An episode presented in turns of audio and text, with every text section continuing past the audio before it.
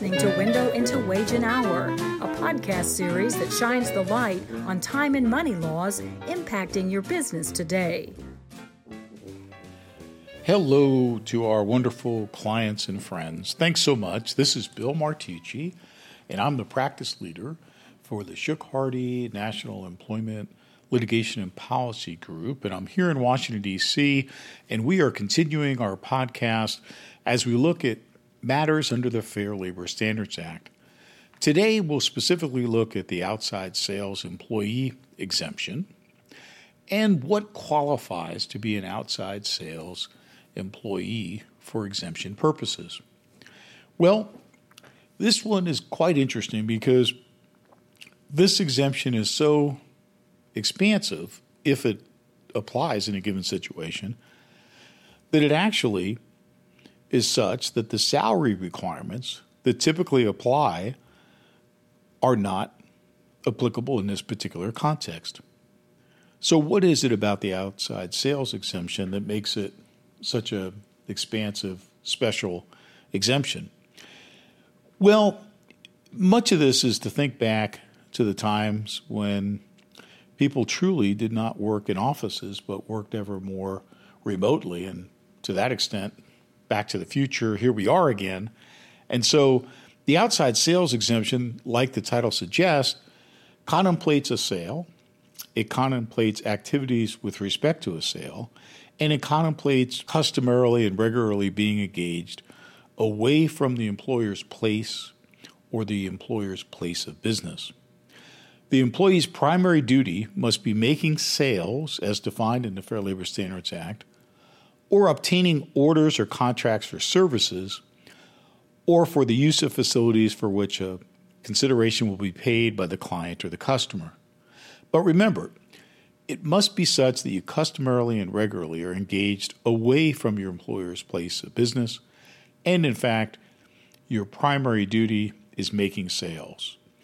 Now, in that respect, sales is defined as including any sale, exchange, contract to sell, consignment for sales, shipment for sale, or other disposition.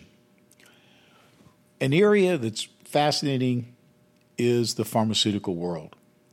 What about the outside sales exemption as it may apply to those involved in pharmaceutical sales?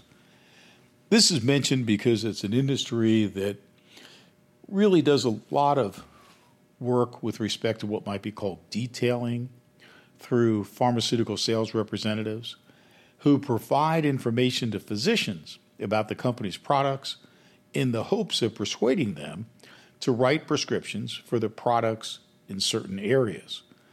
But is this sufficient to constitute a sale under the outside sales exemption? In 2012, the United States Supreme Court, in a case involving GlaxoSmithKline, found that that arrangement, due to the highly regulatory nature of the industry, was such that for a pharmaceutical sales representative to obtain a non binding commitment from physicians to prescribe to certain drugs that were being offered in fact, would be sufficient to come within the Fair Labor Standards definition, uh, definition of sale. In other words, that other disposition, that broad expression, was sufficient to apply in that particular context. Another case that's of great interest is a case out of the Fifth Circuit. And here, the matter involved work by those who were considered outside sales, in that they drove a truck that supplied food and drink products to convenience stores. But is there a sale involved, or was this simply a delivery driver?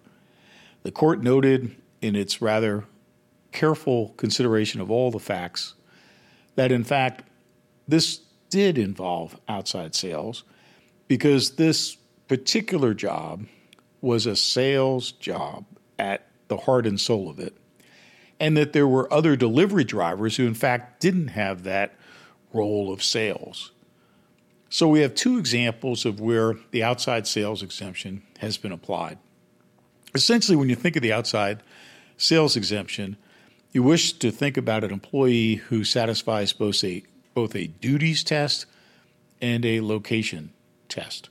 The duties test is such that the salesperson's primary duty must consist of making sales while customarily and regularly engaged in work away from the employer's places of business.